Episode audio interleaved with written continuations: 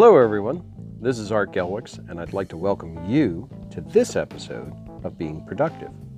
Since we're all about being efficient and effective at work and at home, let's get started.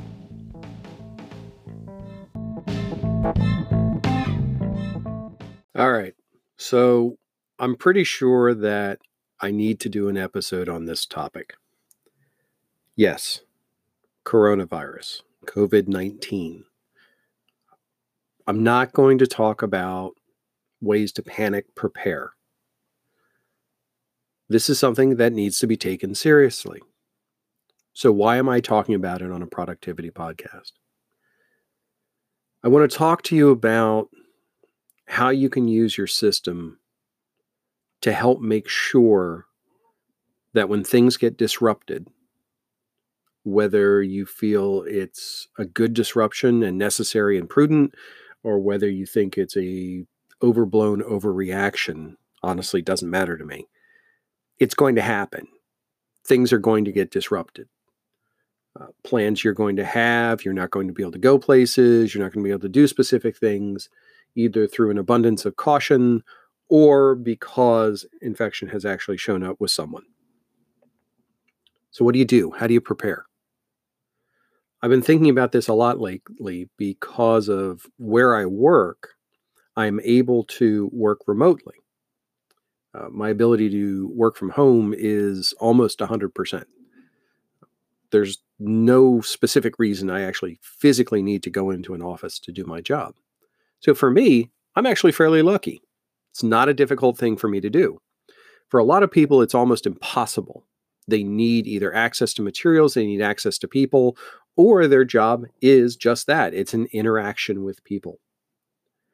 So, for those who have to have that interaction, uh, there isn't too much I can specifically recommend to you. So, I really want to target this around the people who have the ability to do a good portion or the majority or almost all of their jobs from home. There's a challenge in doing that, and the challenge is around connectivity. And we don't seem to take that into consideration until a large number of us are trying to work from home at one time.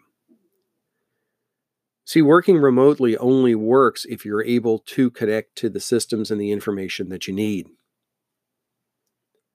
If you're not sure how you're doing that, or if that becomes unreliable because it doesn't scale to the level that you need, you have to be prepared to be able to have access to that information. This is where you need to start looking at some of your tools and say, okay, can they be used in an offline mode? Uh, one of my favorite tools, OneNote, has the ability, at least in the desktop version, uh, to synchronize with the notebooks. Pull the content down to a local copy, work with it there, and when connection is restored, restore the synchronized data back out. That can be huge in this type of a situation.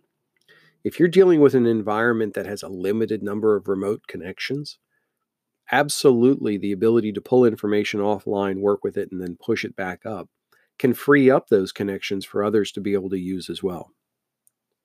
The second thing is considering to use things in the cloud. If you have content materials that are local and that you have to have local access to them, and they're not hypersensitive, they're not you know, personal identifiable information and those kinds of things, but if it's information that you can move to the cloud, using cloud based storage can be a huge benefit to helping you keep this information accessible and organized uh, when you need to not only work from home, but maybe from a different location. I mean, we talk about this as either you go to your office or you go home. Well, what happens if your office decides that only one building out of maybe five is going to be closed? And now that happens to be your building. So now you have to work someplace else on campus. Being able to access your information, regardless of location, whether it's your own home or some other physical property, can be huge. So, what do you do? How do you prep that? I keep going back to the same basic questions. Take time now before it becomes a fire drill to find out what information you need when you don't have access to your normal systems. update your contact lists. Make sure you have your connectivity checked. Make sure you've gone through and said, Yes, I've checked my laptop. I know I can connect. My VPN works. All of these things that you're going to need access to. Know your help desk support number. Put all that together into a system that you trust. Again, for me, it's OneNote. For you, it could be Notion. It could be Evernote. It could be any number of things. It could be a paper notebook. Matter of fact, a paper notebook's a really good idea. Put that content and those, that information in there and then you've got access to it whether you have connectivity or not.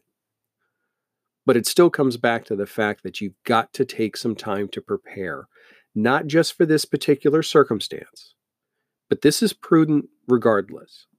I mean, we're dealing with something that we don't have control over specifically, but that applies to, let's say, a hurricane, let's say a blizzard, let's say a power outage any number of things can trigger this same sequence of events where you don't have the normal environment that you're used to working in.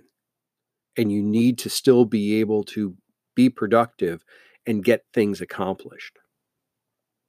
So make sure you're taking time to figure this out. Make sure you're taking time to walk through these steps and get as close as possible to continuity with what you're doing. Part of the planning around working interrupted is how do you continue to work with the other people that you normally need to work with? This is not something where you're going through and saying, okay, we need to have a conference call here, we need to have a conference call there. This is truly being disconnected from people. And I'll be honest, if you've ever worked from home for an extended period of time, this is going to feel familiar. I worked from home for almost four years. Uh, so I'm pretty comfortable with what's necessary. That was a while ago, though. And luckily, technology has made leaps and bounds into making this kind of remote connectivity so much easier. If you organizationally have not looked into tools like Microsoft Teams, Slack, Google Hangouts, uh, Zoom, any number of different platforms. You should be. Uh, it may almost be a little too late for you to do that effectively. The upside right now is that companies like Microsoft and Google are actually making it easier for team collaboration using these types of platforms because of COVID 19. So it may be that silver lining in this dark cloud of introducing your teams and your organization into the benefits of these types of distributed working systems, such as Microsoft Teams. That's the one I use primarily. Parking information in there, being able to use that to have not only chats, but video calls and audio calls and manage file structures and make it the central hub of what you're doing, regardless of your location, even to the point where you can use it directly off of a mobile device is absolutely something your organization or personally you should be thinking about when you're trying to keep work going from various spots. This old notion of being tied to a specific desk, specific chair for a specific number of hours of day, uh, honestly, that's so old school, it's not even worth thinking about. And if you're trying to position that, there better be a really good reason as to why your job has those requirements because if you don't have that really good reason, then it's just poor management. So think about them and look into them. Go to the websites, get a feeling for how you can use those kinds of collaborative tools to keep everybody on the same page, even though they're not in the same physical space. This is not a situation where the world is coming to an end, at least not at the record, time of recording this but it is an eye opening opportunity to not only take care of ourselves and figure out how to take care of each other, but also to think about our systems holistically and how do they work and how do they deal and scale with these kinds of challenges.